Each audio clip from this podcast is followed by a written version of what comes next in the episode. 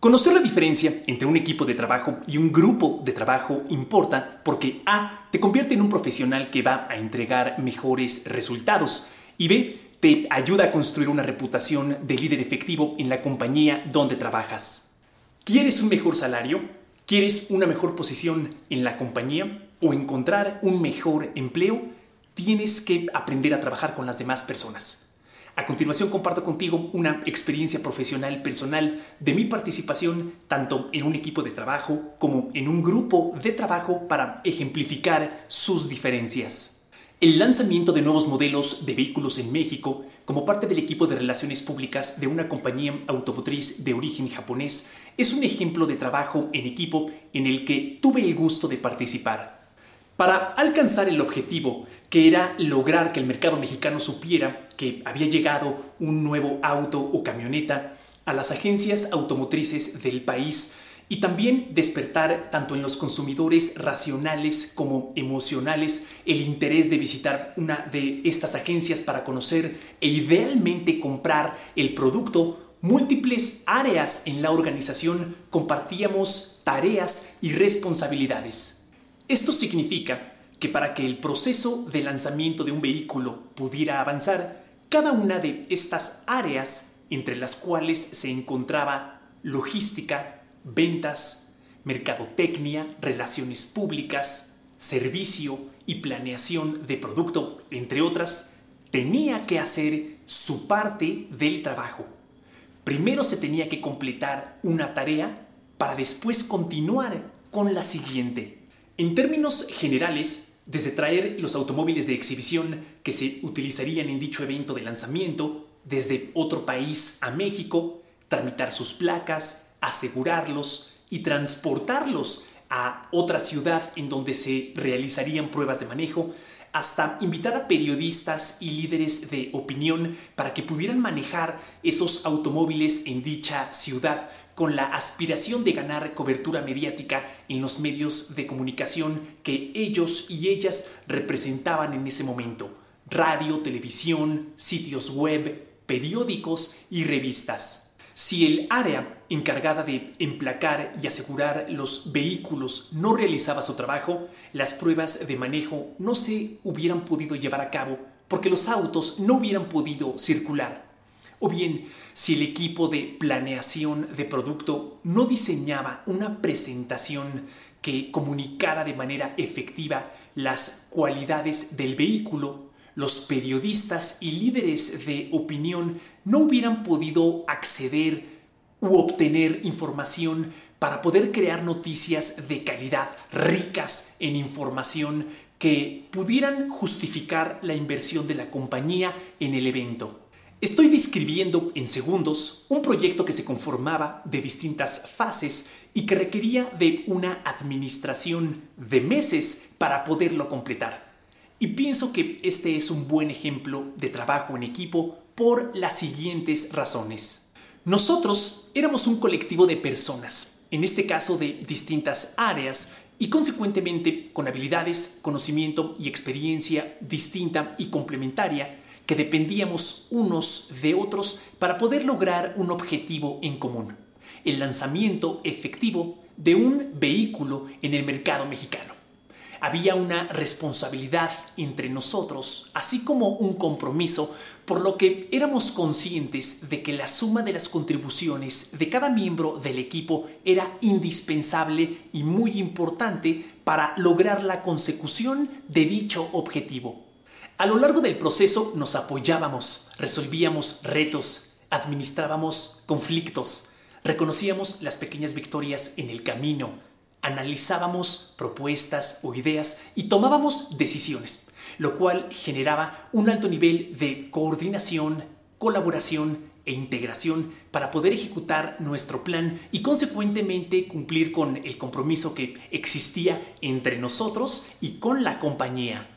Y cuando digo tomábamos decisiones, me refiero a cosas como seleccionar en cuál ciudad del país se llevaría a cabo la prueba de manejo o seleccionar la ruta que los periodistas y líderes de opinión tendrían que manejar considerando variables como el concepto de la campaña de mercadotecnia y las fortalezas que se querían destacar del vehículo durante este ejercicio de conocimiento del producto. Lo que no hacíamos como equipo, pero que definitivamente debimos de haber hecho, era reunirnos nuevamente cuando terminara el evento de lanzamiento del vehículo para conversar sobre lo que salió bien y analizar por qué salió bien. También para platicar sobre lo que se pudo haber hecho mejor y sobre lo que no salió como esperábamos. Esto en el interés del aprendizaje y de la mejora continua y tú quieres hablar y analizar lo que salió bien porque el éxito deja huellas y la idea es identificar esos elementos, esas huellas que perfectamente puedes llevar a otros proyectos para que también sean exitosos. Ahora, con el siguiente ejemplo, también de mi experiencia profesional, explicaré lo que es un grupo de trabajo con el fin de compartir información, ideas, noticias y buenas prácticas del área de comunicación de una compañía en donde trabajaba con los colegas de México, quienes se encontraban en distintas oficinas en el país, me reunía virtualmente con ellos una vez al mes. Estas juntas, estas llamadas, le daban vida a lo que nosotros llamábamos un comité de comunicación, durante las cuales los integrantes formulábamos preguntas sobre planes y tácticas de comunicación, aprendíamos unos de otros y compartíamos tips, ideas y perspectivas para mejorar la comunicación que cada quien realizaba en sus propias oficinas. Pero no teníamos un entregable en específico para la compañía que tuviéramos que trabajar en conjunto y por el que seríamos evaluados como sucede en un equipo de trabajo no estábamos buscando lograr un objetivo del que todos éramos responsables, sino mejorar nuestro conocimiento del negocio y también nuestras habilidades individuales de comunicación por medio de este foro que menciono. De hecho, había personas con las que ya no volvía a hablar, sino hasta el siguiente mes cuando ocurriera la siguiente sesión. Esto significa que yo no era responsable del trabajo que ellas entregaban en sus propias localidades, ni ellas del mío. Tampoco me involucraba en las decisiones de cómo tenían que realizar su trabajo, ni cuándo, ni con quién. No había ningún tipo de coordinación entre nosotros para completar una tarea en particular. Es decir, había cero, nula o muy baja interdependencia entre nosotros. Lo que ocasionalmente sí había eran conversaciones individuales para aclarar alguna duda o responder una pregunta específica. Equivocadamente, con frecuencia se utilizan los términos equipo de trabajo y grupo de trabajo de manera indistinta, lo cual es desafortunado porque puede poner en riesgo el objetivo que deseas alcanzar y con ello dañar tu reputación de líder en la organización donde trabajas. Es muy probable que ya haya sido parte tanto de un equipo de trabajo como de un grupo de trabajo, porque ambas son estructuras muy populares en las organizaciones y que funcionan muy bien cuando conoces sus características. El secreto está que conozcas cómo poder adaptar tu estilo de liderazgo para integrarte o liderar cualquiera de estas estructuras y que también sea una función de los objetivos que estás buscando alcanzar o las características que tiene la tarea que están buscando eh, completar como un colectivo de personas dentro de la organización. De acuerdo con John Katzenbach, director en la firma de consultoría Price Waterhouse Coopers en el área de cultura, liderazgo y recursos humanos, así como con Douglas Smith, autor del libro sobre el valor y los valores, pensar diferente sobre el nosotros en lugar del yo. Un equipo de trabajo es un pequeño número de personas con habilidades complementarias que están comprometidas con un propósito común, un conjunto de metas de desempeño y un enfoque por el cual se consideran mutuamente responsables. Me parece interesante la precisión pequeño número de personas porque me recordó la idea de los equipos de trabajo de dos pizzas. Es una idea eh, original de Jeff Bezos, fundador de Amazon. Y esencialmente él tiene la idea de que los equipos de trabajo tienen que ser lo suficientemente pequeños de tal manera que su número, el de personas, pueda ser alimentado con un máximo de dos pizzas. Esto significa que, de acuerdo con Jeff Bezos, si necesitas más de dos pizzas para que todos los miembros del equipo estén alimentados, ya es un equipo muy grande. Y esto favorece crear grupos o equipos de trabajo más pequeños y de acuerdo con Jeff Bezos y la cultura de Amazon, esto favorece una comunicación más efectiva entre las personas y mayor, y mayor agilidad para tomar decisiones y para ejecutar, lo cual es muy valioso en un entorno tan dinámico de negocios. Entonces, si bien no todas las organizaciones son como Amazon y también no siempre puedes decidir qué tan grande es el equipo eh, pues en donde te vas a integrar o el equipo que vas a liderar, eh, cuando te enfrentes a equipos de trabajo muy grandes, lo que puedes hacer es romper ese equipo tan grande en sub equipos de tal manera que dentro de ese número tan grande de trabajo pues pueda haber equipos muy específicos con tareas muy particulares eh, que se puedan reunir en otros momentos adicionales a los cuales eh, pues lo está haciendo el equipo para que puedan completar este trabajo. La idea es en la medida de lo posible favorecer los equipos de trabajo más pequeños para que haya una mejor comunicación y para que haya mayor agilidad, pero si no puedes controlar este número, eh, romper dichos equipos en sub equipos más pequeños también es una alternativa para que se pueda trabajar de la manera más efectiva posible en la consecución de los objetivos.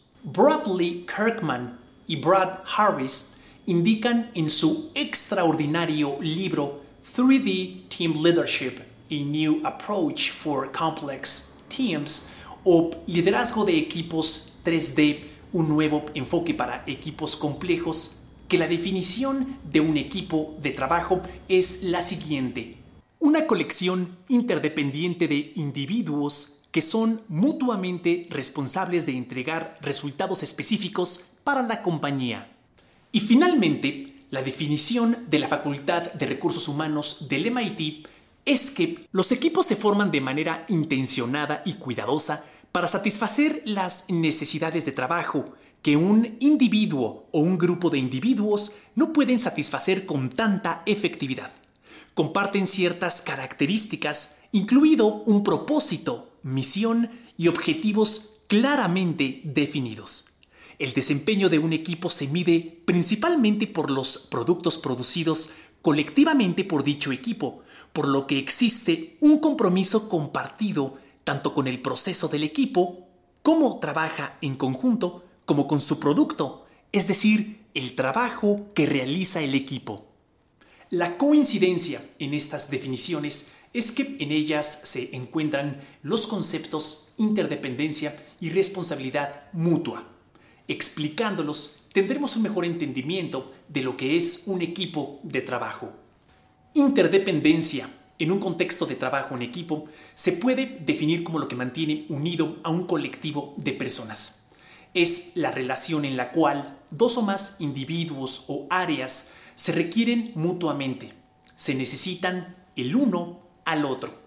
De tal manera que si una de las partes falla, se ausenta o no responde, la otra sufriría una consecuencia.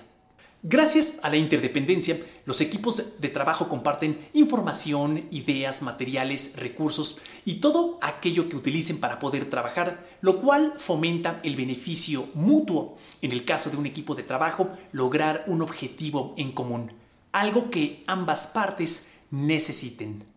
Y si una de las partes puede continuar sin la otra, sin ningún tipo de consecuencia, entonces no habría una interdependencia. Esto significa que en un equipo de trabajo hay un nivel alto de interdependencia. Por su parte, responsabilidad mutua en un contexto de trabajo en equipo significa que los colaboradores son responsables entre sí y también con la organización para la cual trabajan y están realizando una tarea en específico y cada quien entrega la parte del trabajo que le corresponde. Un objetivo compartido, la misma visión y el acuerdo en cómo se van a realizar las cosas generan de manera natural una responsabilidad mutua entre los colaboradores del equipo. Y al mismo tiempo cuando entregan esta tarea, eh, reciben también una recompensa porque saben que lograron algo eh, de manera colectiva, que de otra manera, es decir, de manera individual, no la hubieran podido haber alcanzado. Una herramienta que a mí me ha funcionado bastante bien cuando me ha tocado liderar a un equipo de trabajo se llama Team Charter. Y es una de mis favoritas porque además de fomentar una comunicación efectiva entre los miembros del equipo, te permite documentar responsables, te permite documentar acuerdos y brindar claridad sobre los objetivos del proyecto en el que esté trabajando el equipo. A continuación también la quiero compartir contigo por si es de tu interés utilizarla en el lugar de trabajo. Pareciera una obviedad, pero por increíble que parezca, a veces hay miembros de equipos de trabajo que aún no han comprendido bien por qué están en ese equipo o cuáles son las cualidades, características, objetivos del proyecto que dicho equipo está buscando alcanzar. Muchas veces estas personas no saben, que aún no saben eh, qué es lo que tienen que hacer en dicho equipo o les da pena preguntar. Entonces muchas veces hay personas que están en un equipo y que en silencio no saben qué es lo que tienen que hacer, por qué lo tienen que hacer, cómo lo tienen que hacer. Es increíble, pero en verdad lo he visto. Entonces el Team Charter te ayuda con eso, documentar cuáles son las condiciones de satisfacción para el equipo. Es decir, los miembros de dicho equipo, ¿cómo van a saber que ya han sido exitosos? También te permite documentar qué sí es el equipo y qué no es el equipo, qué estará dentro del alcance del equipo y cuáles actividades o tareas estarán fuera de lo que busca lograr el equipo.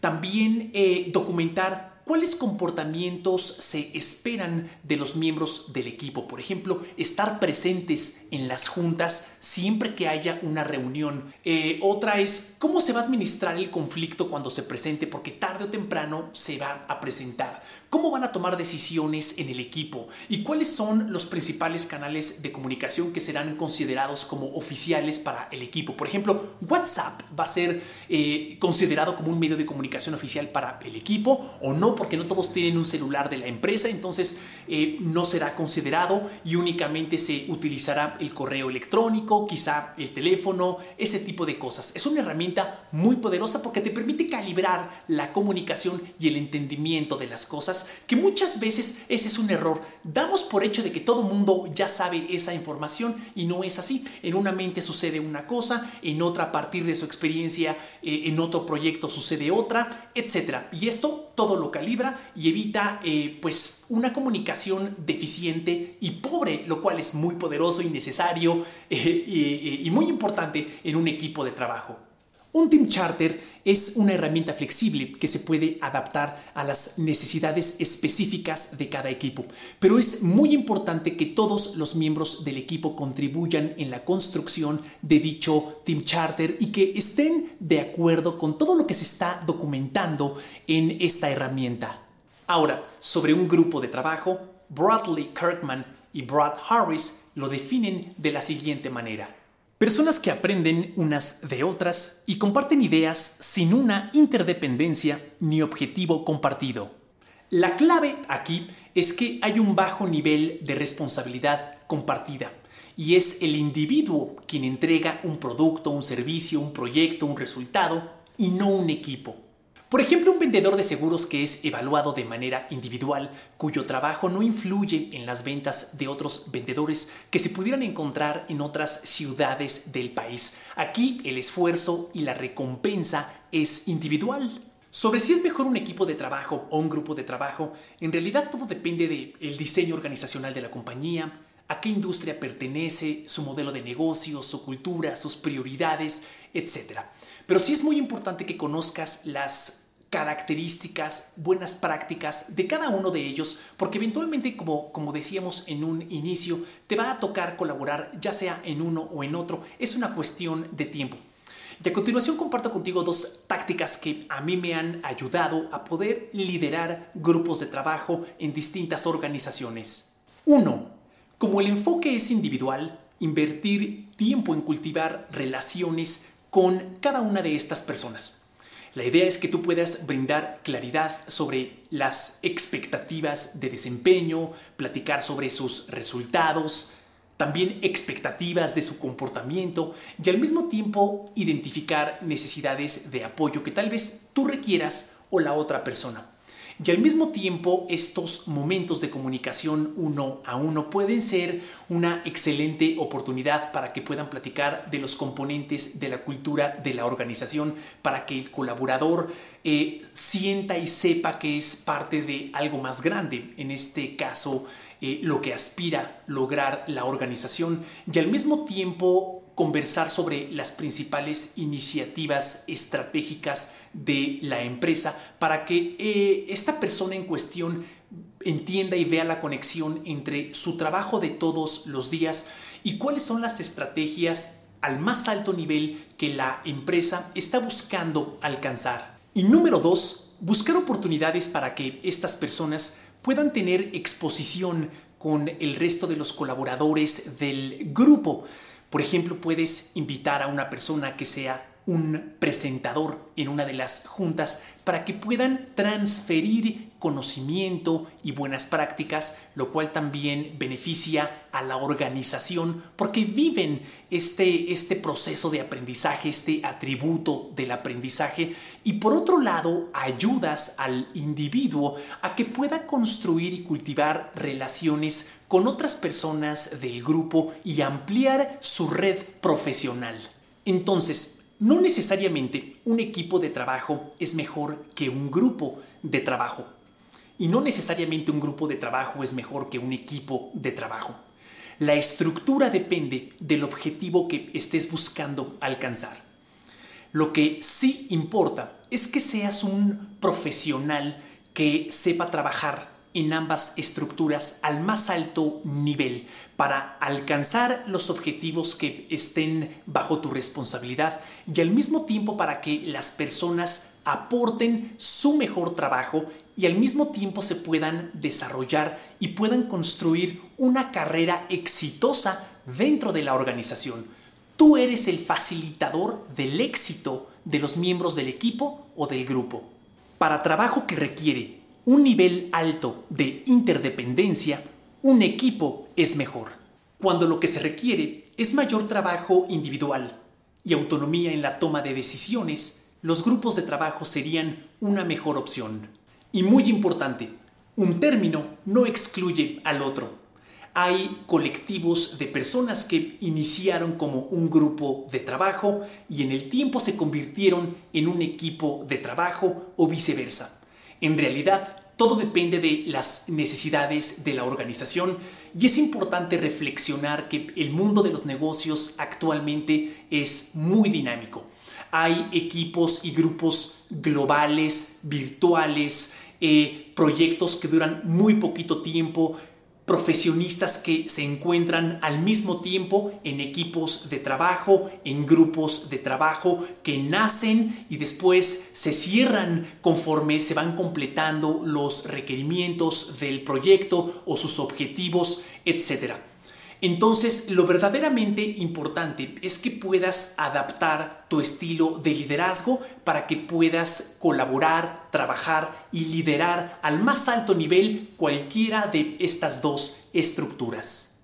Muchísimas gracias por haberme acompañado y si llegaste hasta este momento del episodio, por favor en la sección de comentarios escribe la palabra equipo Recuerda que este episodio también está disponible en versión podcast por si es un formato más conveniente para ti y te invito a que visites las ligas que se encuentran en la descripción de este video para que puedas acceder a los recursos educativos gratuitos que tengo para ti. Nuevamente, muchísimas gracias y nos vemos muy pronto.